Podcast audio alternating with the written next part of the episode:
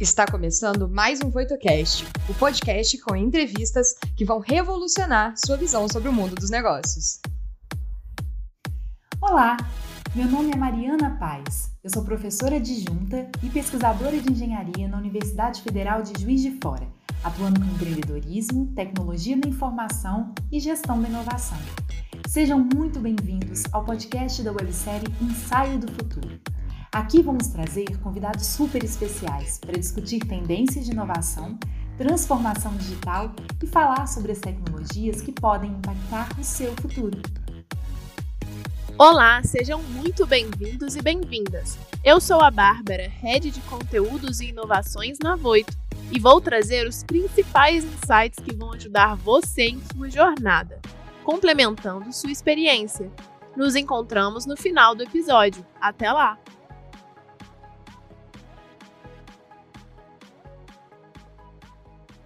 Então, a nossa convidada é a Mariana Kobayashi. Ela é engenheira química pela Escola Politécnica da USP e ela é mestre também pelo Instituto Francês de Petróleo. E ela trabalha com uma coisa super a ver com o tema e super desafiadora.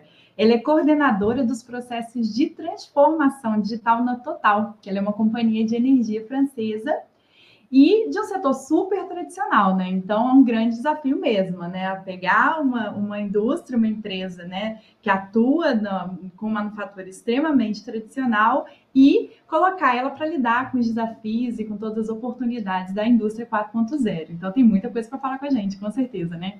Mariana, falei certinho, te apresentei Alô. direito. Bem-vinda. Obrigada, certinho, é isso mesmo. É um desafio bem grande, ainda mais o setor sendo tão tradicional, as pessoas estão trabalhando há tanto tempo na mesma área e as tecnologias, né, estão sendo usadas há tanto tempo, é bem difícil mesmo esse aspecto humano e, e, como as pessoas lidam com o problema e com o processo, né? Porque a gente também tem que tomar cuidado com a segurança. Então o pessoal fica meio aflito, né? Quando tem que colocar alguma novidade no ar. Agora sim, o conceito de Smart Factory, né, Mariana, ele é relativamente recente, né? Ele foi criado até aí na Europa mesmo, né? É mais comum na Alemanha por conta desse perfil, né, bem industrial dos alemães, né? Só que as pessoas ainda confundem, como todo o tema que está se consolidando, né? Se confunde um pouco sobre o que, que de fato significa uma Smart Factory, né? O que, que é uma fábrica? O que, que a gente pode considerar uma fábrica inteligente? Explica um pouco para a gente, para a gente começar. Vou dar alguns conceitos e depois tentar trazer mais exemplos, acho que ficar mais fácil das pessoas entenderem. Mas eu acho que por trás de qualquer implementação de novas tecnologias, a gente sempre vai buscar otimizar a produção, otimizar os processos produtivos, tanto o PCP, né, tanto o planejamento, controle da produção, quanto a logística, quanto como esse processo é integrado, os dados que a gente tem acesso desse processo. Então, a gente vai implantar uma série de tecnologias de processos produtivos integrados, de coleta de dados, que a gente vai entrar no detalhe né, de toda essa parte um pouco mais técnica mais para frente, mas o objetivo principal é realmente ter um processo otimizado, maiores lucros, menos tempo, menos downtime, menos tempo de parada, é, menos problemas, é, e acho que sempre buscando otimizar a produção, é, diminuir tempo de trabalho de um trabalhador, que ele consiga ser mais eficaz, fazer mais coisas em menos tempo. Isso todo mundo está cansado de escutar, né? Então, mais aqui no ambiente da Voito, quando a gente fala de otimizar o processo produtivo, acho que todo mundo está cansado de escutar, mas isso com o coração mesmo da gente trazer essa noção de Smart Factory é de ter essa interação entendimento do nosso processo através dos dados, de entender o que está acontecendo na realidade mesmo e ter mais acesso a dados, por exemplo, implantando IoTs, Industrial Internet of Things, então a gente captar, coletar mais dados, às vezes de lugares que a gente não sabia que poderia, ou que nem queria, né, achava que não ia trazer é, valor para o nosso negócio, então tentar agregar valor para o negócio com essa coleta de dados, interligar os nossos processos, o que ia ser maravilhoso, né? Imagina uma pessoa um gestor lá atrás da cadeira dele, no escritório, vamos por exemplo, exemplo prático, conseguindo abrir o computador dele e vendo o, o processo dele inteiro na tela do computador, vendo qual que é a vazão dos processos dele, se eu pegar uma indústria química trazendo para a minha realidade, qual que é a vazão de combustível que está sendo produzido, por onde, que usina, nossas usinas hoje, nós temos várias usinas na França, na Europa, e a gente consegue ter um controle até dos fluxos entre elas, né, entre uma usina e outra, entre uma planta industrial e outra, internamente nelas, é, como que o consumidor e para que consumidor a gente está produzindo. Então, acho que essa integração, palavras-chave aí para mim é integração, é, real time, você conseguir ter acesso a todos esses dados em tempo real, que é algo muito difícil, né? Ter acesso em tempo real com valor. Muitas vezes a gente consegue ter acesso a muitos dados em tempo real, mas com valor realmente tirar insights, tirar análises boas, e construir modelos por trás, preditivos. Então, assim, a gente pode entrar no detalhe de forma mais organizada em todos esses conceitos, mas citando de novo, seria essa integração de conhecimento de todos os dados dos processos produtivos buscando uma melhoria nos processos. É isso que eu ia comentar, né? Que eu acho que a grande novidade, né, e, e, o interesse das pessoas é porque é em tempo real, né? Então, assim, a gente, em linhas gerais, a gente pode considerar que Smart Factory seria a aplicação desse conceito, né, da indústria 4.0, que a gente está até mais habituado a usar, né, esses sistemas que a gente chama de cyberfísicos, né, a junção do digital com o eletrônico, com o mecânico, né, mas dentro aplicada essa integração ao contexto industrial, né? E assim como você bem falou, né, Mariana, assim, isso daí, o, o, o acesso a dados, a análise de dados não é uma coisa tão recente assim. Mas eu acho que o barato, e por isso que esse assunto está mais no hype, é, eu acho que são dois pontos, né? Eu acho que a questão é a autonomia que esses sistemas passam a ter, né? A gente tem buscado sistemas cada vez mais autônomos, né? Que trazem as coisas cada vez mais mastigados e como você bem colocou, né, em tempo real, né? E esse boom de dados, né? Que quanto mais dispositivos a gente coloca numa indústria ou enfim, nas cidades em geral, que são esses dispositivos pervasivos, né, que a gente fala, né, que eles estão lá permeando todo o contexto industrial, mais dados são gerados, maior necessidade de armazenar, processar, analisar. Isso é um grande desafio que traz esse novo conceito ou a ampliação desse conceito, né? Mas você falou sobre é, os ganhos que a gente tem né, com as fábricas inteligentes, em termos de custo, em termos de redução de energia, né, alguns ganhos, muitos ganhos né, em produtividade, em confiabilidade, eficiência, né, tudo olhando para dentro da fábrica. Mas tem um outro lado também que às vezes não é tão explorado da indústria 4.0, que são os ganhos da porta da barreira da fábrica para fora, né? Como os ganhos de customização em massa, né? Tanto para o atendimento quanto para os próprios produtos e para os próprios serviços, né? Então, esse desafio de criar produtos, né? Cada vez mais personalizados, mas também com uma produção, uma, uma manufatura escalável, né? Então, como que esses sistemas é, é, cyberfísicos, né, integrados das, das fábricas é, inteligentes, eles podem contribuir para isso também, para esse aspecto da customização em massa. Essa também é uma pergunta muito interessante.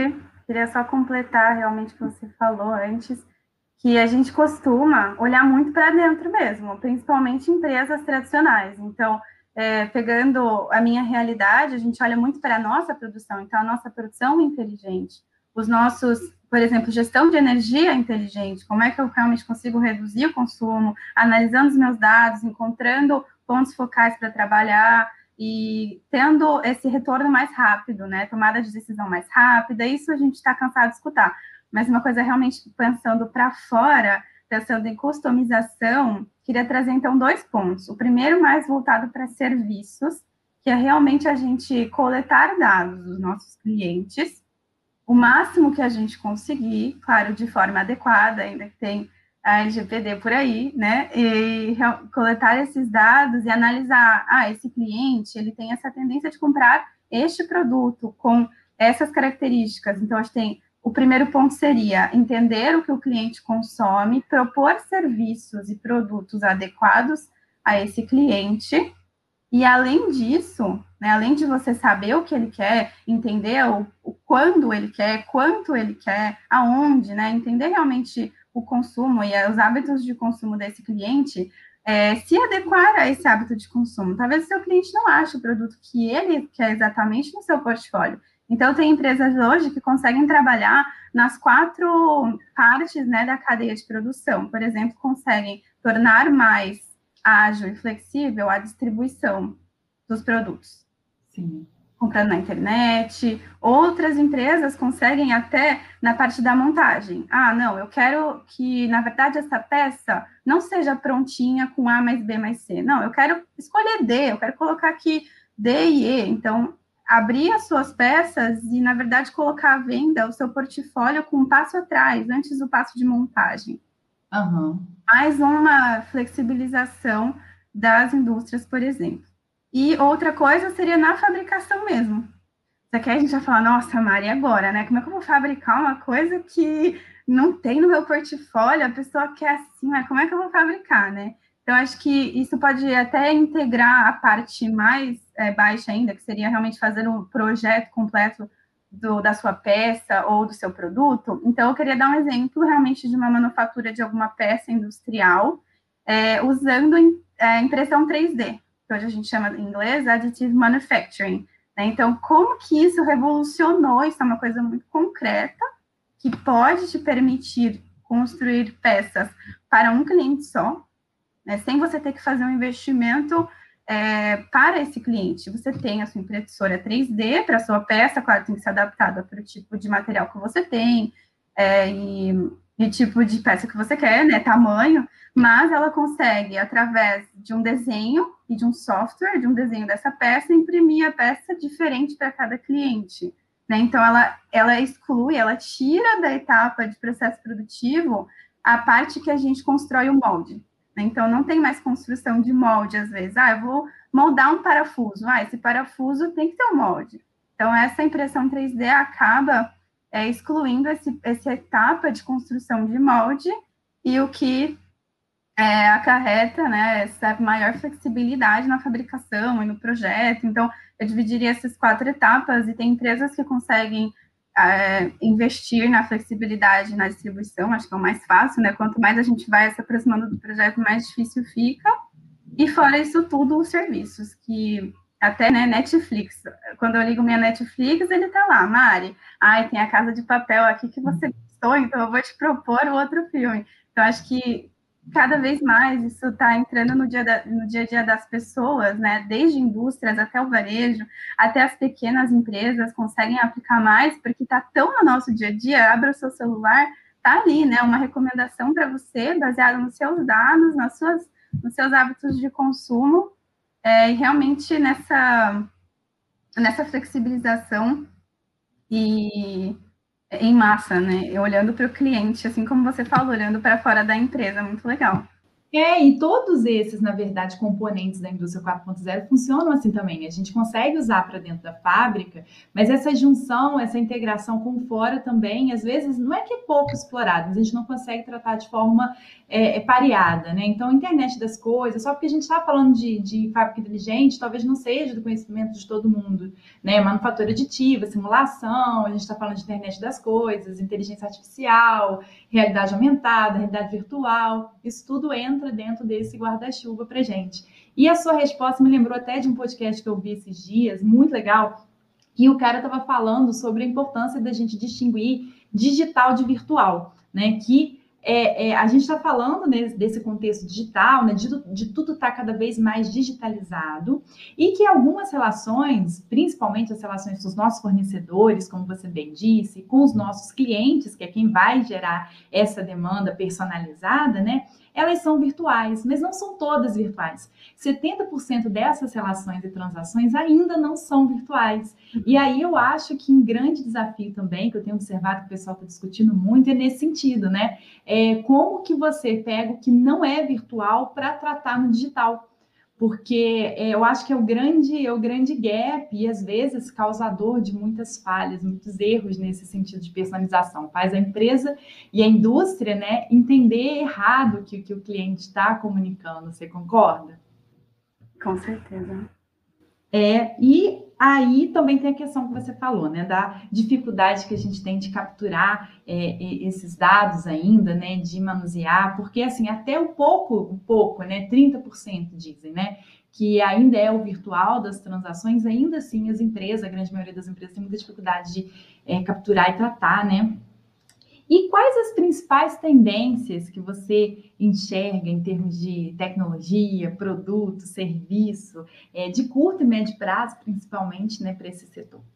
Queria começar, então, com um ponto que a gente citou e a gente não deu nomes, e que acho que está, assim, crescendo muito.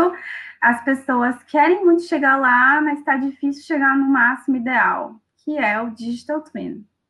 O, gêmeo digital, se a gente pode traduzir dessa forma, de uma instalação, de um processo, de todo, realmente um processo produtivo, até você conseguir chegar é, nos serviços incluídos, né, na interação do homem e das máquinas, da interação se, por exemplo, eu, vamos supor que eu consegui construir um digital twin da minha empresa. Tenho aqui uma planta que faz gasolina, conseguir construir esse digital twin. Então, se eu tenho um novo operador chegando, ele vai ser usado para formar esse, esse operador, né, que não, nunca trabalhou na área.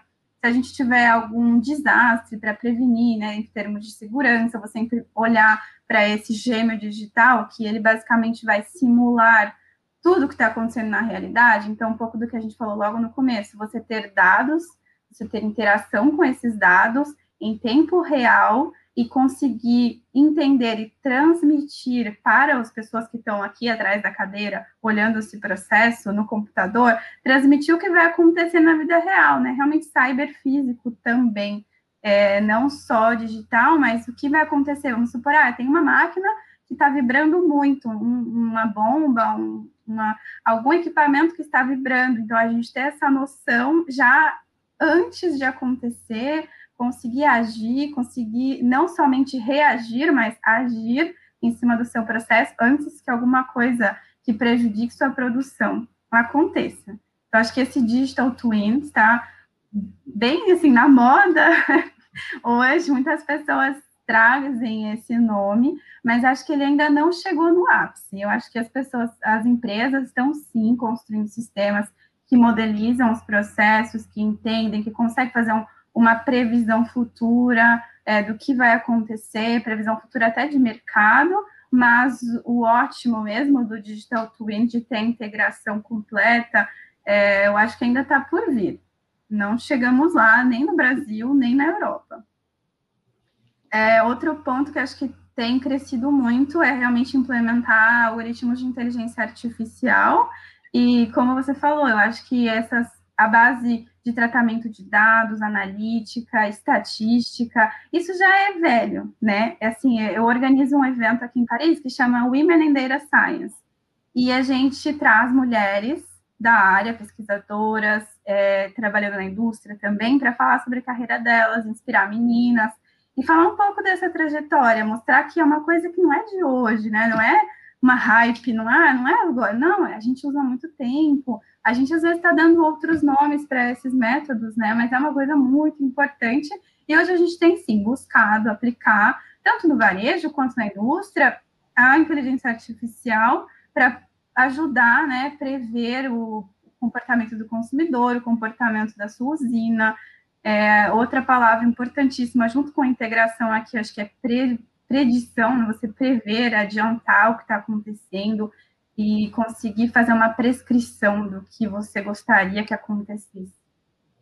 Em termos de tecnologia ainda, é, e de sistemas e dados, não sei, espero que não fique muito técnico, mas eu acho que é, a gente está caminhando para uma descentralização também dos nossos sistemas, tanto de software quanto de serviço, é, a gente conseguir ter mais agilidade, maior flexibilidade. A minha empresa tem muitos funcionários, então a gente a gente pena, assim, é muito difícil a gente conseguir trazer esse tipo de melhoria, é bem difícil mesmo implementar é, todas essas tecnologias que eu citei pela cultura das pessoas hoje. Assim, é, é bem difícil a gente ultrapassar essa barreira de descentralização, de agilidade, flexibilidade, trazer todas essas tecnologias hoje. Tem que tá suando. Muitos desafios e tendências, né? A gente podia falar agora das tendências e desafios. Mas é, então, trazer realmente a importância, por fim, né? A importância dos dados. Eu acho que em todas as, as respostas a gente trouxe essa palavra, né? Em todas as respostas tinha dados no meio, porque sem eles a gente não tem acesso a nada, né? Não teria nem acesso, por exemplo, ao meu nome, o seu nome, né? Quem que é você, quem sou eu? Acho que em qualquer lugar a gente tem dados. Hoje em dia, às vezes, as pessoas estão idealizando muito, né? É, às vezes acho que é uma coisa também muito difícil, muito de sete cabeças, mas acho que está no nosso dia a dia em qualquer lugar e, e cabe a nós, né, abrir o nosso nossa mente e realmente lidar com os dados de uma forma mais eficaz, entendendo todo esse contexto, quais, quais podem ser os impactos se os dados estiverem mais sanitizados, mais estruturados, pode impactar a empresa inteira, né, como um todo. Então, acho que a gente tem trabalhado muito nessa base de dados, né, ter uma base sólida, uma cultura sólida de dados, para em seguida implementar todas essas tecnologias que a gente citou. Perfeito. Agora você está falando aí do olho do furacão, né? Que você está aí na Europa, que está, né? Bombando com isso. Mas eu queria saber se você observa algumas dificuldades mais específicas da indústria brasileira para a gente realizar essa transição também para a indústria 4.0. Você percebe alguma coisa aí na Europa que você fala assim, poxa vida, isso podia funcionar no Brasil e não funciona? Olha, de forma otimista, né? Eu diria que não. Eu percebo, posso contar o que eu percebo de dificuldade na área, mas eu não acho que o Brasil tem desvantagens pra, em relação à Europa. Isso não. Isso até é um ponto muito positivo. A gente tem, estamos em pé de igualdade com a Europa. Talvez aqui eles tenham mais acesso de forma mais barata às tecnologias, né? Pela força da moeda, pela proximidade das, das dos diversos países. Então, talvez seja mais barato para eles, né? Porque, por exemplo, o meu é, fornecedor da, das, da tecnologia de organização de bases de dados, de integração para todo o meu sistema de, das minhas empresas é alemão, né? E são super fortes, como você falou, muito fortes. E então eles estão aqui do lado, né? Se eu realmente preciso tomar um contato, eu posso ir lá falar com eles.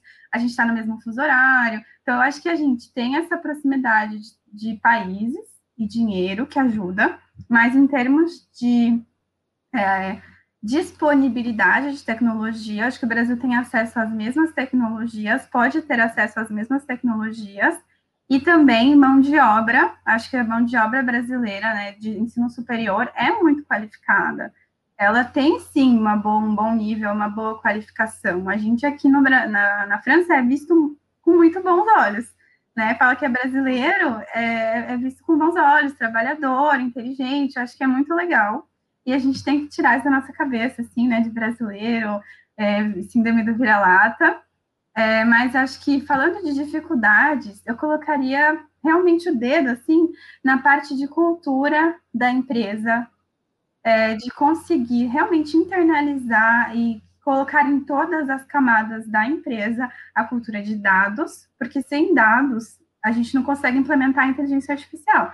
Sem dados a gente não faz digital twin, sem dados a gente não faz BI, né? Sem dados a gente não faz nada, predictive nada, não faz nenhum projeto se não tiver acesso aos dados da minha planta. E isso a gente está também trabalhando muito forte nessa base de dados da cultura da empresa. E, e, vejo que sim, tem empresas brasileiras que estão caminhando nesse sentido, mas muitas ficam muito focadas só no técnico, né? Ah, só a pessoa que precisa desse projeto, eu vou ensinar só ela, né? E aí, quando outra área vai precisar da mesma coisa, aí volta do zero. Ah, e aí tá tudo de volta, aí caiu todo, né? O nível de maturidade que tinha ganhado caiu lá embaixo. Isso é uma coisa que hoje a França entendeu, que não é dessa forma que deve acontecer, que tem que ser, né, que tem que caminhar em todas as áreas de forma transversal. E até assim, o ministro, da, o ministro das Finanças, eu estava assistindo uma conferência, falou: não, gente, tem que. Ele tá, até propôs abrir Open Data, né, base de dados para todas as empresas juntas. As empresas acho que não vão querer, mas tem vantagens, tem algumas vantagens competitivas, assim, né? Mas eles estão tão ligados nessa é, internacionalização das coisas e, e compartilhamento, e é uma coisa que acho que ainda tem uh, um bom caminho para desenvolver no Brasil, seria essa colaboração, compartilhar mais, mais informações, é, como que você acessa dados integrados de fora da sua empresa, né? Isso no Brasil eu acho um pouco difícil também. É algo de capacidade de absorção, que a gente tem falado muito do, do geral na, na, na, área de inovação. Isso que você falou é muito legal. É, quanto as empresas brasileiras têm uma dificuldade muito grande em acessar as tecnologias. A gente não precisa reinventar a roda, tem muita coisa já acontecendo, funcionando, né? E eu acho que falta uma estratégia, até uma política industrial mesmo aqui, infelizmente, para a gente conseguir é, é, conseguir adquirir e aprender com essas tecnologias que já estão funcionando aí, né? Bom, eu acho que a gente precisa abrir para as perguntas externas agora, né? Eu queria falar muito mais, assim, conversar muito mais com vocês. O papo tá bom, mas eu acho que a Bárbara precisa passar para gente algumas coisas. Oi, pessoal, voltei aqui. O chat está bombando, várias perguntas muito bacanas. Mas a primeira delas que eu separei para vocês aqui é a pergunta do Márcio. Coloca aí na tela, produção. Boa tarde. Já tive boas e más experiências com projetos de Smart Factory. Na sua opinião, o que precisa ser avaliado numa empresa antes de partir para a Smart Factory? Primeiro de tudo, como a estrutura de dados dele, deles, né? Cultura, cultura deles em relação a, a, dados. Tem uma equipe responsável por isso, né? Tem realmente uma equipe que sabe que é responsável por isso, que vai estar lá se tiver algum problema, que cuida dessas bases, que cuida dessa integração com todos os sistemas, entende o negócio, que consegue entender qual que é a necessidade desses dados para os negócios. Então, acho que é, principalmente essa cultura, acesso, integração e uma equipe. Tem que ter gente. Exato, e gente disponível também, né? Que realmente tem aquilo aconteça. Às vezes as pessoas mesmo não se envolvem suficiente para fazer acontecer, né? Muito bacana. E aí, já bem envolvido também com essa questão dos colaboradores, a segunda pergunta é a da Júlia Valadares. Então, assim, ela pergunta: Mari, boa tarde. Quais barreiras nós precisamos romper como profissionais para nos adequar às tendências que você citou? Tudo a ver, né? Tudo a ver, tudo a ver. Eu acho que principalmente saber reaprender. Né? Às vezes você está muito acostumado a usar o seu Excel da forma que ele está. E você saber reaprender, aceitar outras dicas, outras soluções. Às vezes a gente fica muito preso nas nossas, é, no que a gente gosta de fazer, né, nos nossos hábitos. Então, acho que saber se adaptar para você romper com essas tendências e ouvir, ficar tá sempre escutando outras pessoas, é, lendo, se atualizando, para você realmente conseguir se adaptar e passar por problemas mesmo. Acho que se, eu nenhum, se algum dia você nunca passou, se hoje você nunca passou por alguma decepção, algum projeto que não deu certo, aí algum, tem que chegar esse dia para realmente você falar, puxa, eu devia ter mudado, né? Eu devia ter feito diferente. Porque se só tiver glória, eu vai achar que você está sempre certo, né? Mas tem que ter esse momento mesmo de quebra de, ah, do seu pensamento, dos seus hábitos, vai chegar. Exato. Até um pouquinho também da cultura do erro, né? Aquela questão de que a gente tem que arriscar e aceitar também que às vezes a gente erra, que errar é normal, mas que a gente precisa correr atrás do resultado no fim das contas, né? Quer complementar alguma coisa, Mariana Paz? Estou ansiosíssima, adorei uma pergunta que é a próxima, que estou ansiosa por ela, porque essa é a pergunta do, da área, do tema. A pergunta 3 aqui, eu estou esperando ela, ansiosa. Ó, o profissional do, tradicional profissional do TI, que não conhece as necessidades da fábrica, e o tradicional engenheiro, que não conhece as ferramentas de TI, tendem a desaparecer com a indústria 4.0? Não, com certeza não, com certeza não, gente. Não, não. Assim, primeiro de tudo, acho que é importantíssimo a gente entender que a gente colocar a tecnologia em algum negócio, trazer tecnologia, o objetivo não é, é demitir gente, o objetivo é produzir mais, né? Eu não quero estar com 20 funcionários e de demitir dois. Não, eu quero ficar com 20 funcionários e produzir, ao invés de 100, produzir 200. Né? Então, você também, como funcionário, vai achar, nossa, que da hora, né? Estou produzindo o dobro do que eu produzia. Então, acho que o princípio já é, vamos começar por aí. A gente não, o objetivo não é ficar produzindo a mesma coisa, o objetivo é produzir mais, né? A gente vai fazer investimento para produzir mais, ganhar mais dinheiro e continuar pagando salário dos funcionários. E que vão ser mais capacitados, vão ter mais, vai ter mais conhecimento, talvez até ganhe mais, porque você está tá fazendo um trabalho complexo, né? Então, é tudo uma, vira uma cadeia. Então, a, próxima pergunta seria, como, então, essas pessoas, né? A pessoa de TI, que não tem conhecimento técnico, a pessoa técnica, que não tem conhecimento de TI, como que ela vai trabalhar? Eu dar um exemplo bem concreto do meu dia a dia hoje, né? Eu era, sou, né, engenheira química, mas eu comecei em chão de fábrica, né? Tava só lá, realmente na refinaria, entrando em equipamento, com todos os meus equipamentos de proteção, olhando para ver se estava limpo. Era, assim, era, era difícil mesmo no começo. E aí agora eu passei para um trabalho, um cargo, exatamente no meio desse profissional que você citou, de TI, desse profissional que você citou, técnico. Eu estou exatamente no meio deles e fazendo essa ponte entre eles. Né? Então, essa pessoa técnica, ela fala, Mari, eu preciso de uma ferramenta que me ajude a gerir estoques. Aí ela não vai falar isso para o cara da TI que não vai entender nada. E aí ele, ela fala para mim. Então eu vou entender qual a frequência, de onde vêm os dados, por quê. Será que ela realmente isso é uma necessidade? Ou ela, sei lá, se confundiu, a necessidade, na verdade, é gestão do estoque, é realmente entender o consumidor, e aí entendendo o consumidor consegue gerir o estoque de uma forma mais é, não reativa, né? Então, entendeu né, a parte de business, e aí eu vou falar com o cara de TI e falar, olha, essa é a necessidade. Vamos avaliar as soluções? O que, que você vai fazer? Vai fazer uma aplicação web? Ah, vai fazer uma base de dados SQL? Então, a gente vai entender com ele o que, que pode responder né, a essa solução. Então, hoje em dia, esse meio de campo é, também é usado para ajudar a TI a entender mais o negócio. Então, a TI, a cada projeto que ele vai fazendo a mais, ele vai entendendo mais.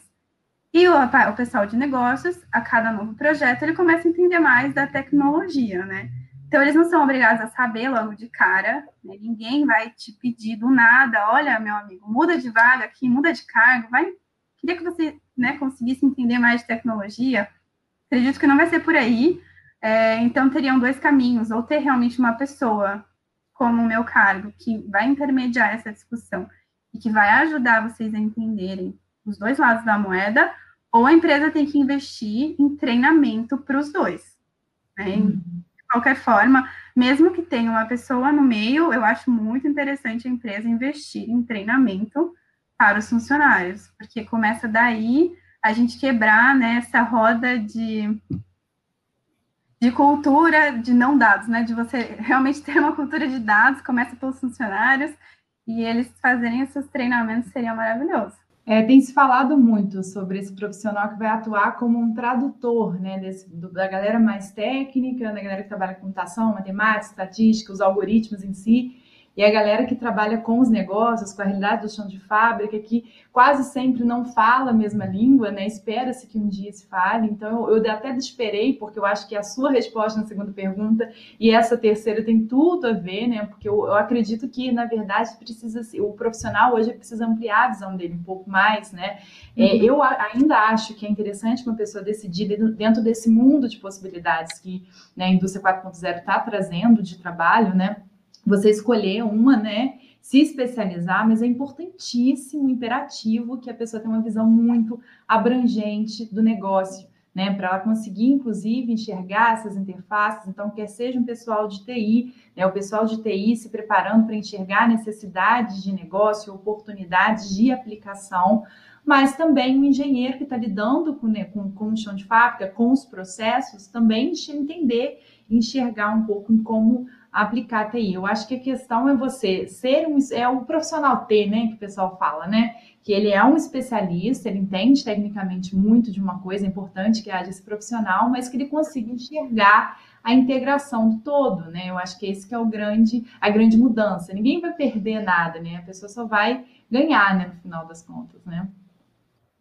Esse profissional hoje em dia está tendo um espaço muito grande no mercado, acredito eu, assim, a pessoa consegue falar as duas línguas, mesmo que não é fluente, mas consegue, né, dialogar com a outra parte, ao outro lado da moeda, está sendo bem valorizado. Com certeza. Muito bacana, gente. É, então, agora, mais para a gente se despedir mesmo, é, eu queria deixar um espaço aberto aí para Mariana agradecer, dar suas considerações finais, mas se vocês quiserem falar, o espaço é de vocês também. É, a Mariana que tem para agradecer sou eu, né? é, eu queria muito agradecer a Mari, eu queria, assim, nossa, tem várias coisas que a gente estava conversando aqui antes que precisavam ser faladas, uma jovem profissional já, assim, brilhando nessa carreira, isso é muito inspirador para todo mundo, então eu queria é, agradecer a sua visita, né, a, a tudo que você falou, ensinou para a gente aqui, e te desejar também muito sucesso nessa longa trajetória que você tem pela frente, com certeza. Obrigada. Posso agradecer também, Bárbara? Pode, está liberado. Queria agradecer o convite, acho que é um tema super importante hoje, é, ter, trazer né, isso à tona, tanto na parte industrial, quanto parte comercial, varejo, todas as áreas da empresa, dados hoje é muito importante, a gente saber lidar, entender a importância para a nossa carreira também, né? E saber fazer essa, esse, esse pivotar mesmo, né? Saber como entrar nessa área e, e se adaptar. Então, acho que para mim foi muito importante eu ter entrado nessa área, mudou sim a minha carreira, me permitiu continuar aqui na França, trabalhando onde eu estou trabalhando, e eu gostei muito dessa transição e acho que valeu super a pena se vocês estiverem interessados nessa área, nessa intersecção de tecnologia com área técnica. É muito interessante, muito importante, é uma alavanca muito grande para todas as indústrias. Então, vocês conseguem fazer a diferença aí sim. Bem bacana, muito legal. E realmente, assim, é algo que está cada vez mais em alta, né? A gente ouve falar de tecnologias o tempo inteiro, então a gente está ligado também nessa interação, em como que a gente pode contribuir com isso, é sempre essencial. Perfeito. Temos insights? Temos, claro que temos. Muitos insights, ó. O primeiro de todos é que o objetivo principal da Smart Factory é ter um processo otimizado, diminuindo o tempo de trabalho e melhorando a produtividade. E, claro, sempre trazendo valor para o negócio. Então, assim, resumindo de uma forma bem curtinha tudo aquilo que a Mariana falou no começo, é basicamente esse o objetivo principal e o que, querendo ou não, a maioria das empresas também buscam, né? Então é bacana ver como que esses objetivos estão alinhados. Além disso, né, a questão do digital twin também, que é uma tendência muito forte no mercado, foi bem bacana saber sobre isso também. Eu particularmente não conhecia, né, não sei o público se já tinha ouvido falar dessa, desse termo, mas eu achei muito interessante, realmente faz muito sentido a gente utilizar isso ao nosso favor, né. E aí, assim, claro, a questão de dados confiáveis, igual você falou, tipo, dados é a importância de tudo. Então, a gente tem que saber conhecer, entender e manipular os dados de forma a realmente trazer os resultados que a gente é, precisa obter, né? E assim, esse envolvimento mesmo, essa integração, esse profissional que é capaz de integrar duas áreas também. Então, a gente ter essa visão mais holística também para conseguir enxergar o processo e adequar cada uma das pessoas nos lugares que elas são mais ideais de estarem, né? E não simplesmente, às vezes, descartar um profissional que você acredita que não se encaixa no modelo ideal. E sim adequar o modelo para que todo mundo consiga ser adequado de uma forma mais bacana e que consiga gerar resultado. Perfeito. Agradecer muito né, a presença da Mariana Kobayashi aqui com a gente. Obrigada, gente. O que você achou do episódio de hoje? Não se esqueça de dar o play no próximo e nos seguir na sua plataforma de podcasts favorita para não perder nenhum episódio novo. Ah, você também pode nos seguir nas redes sociais. Os links estarão na descrição desse episódio. Nos vemos em breve. Até lá!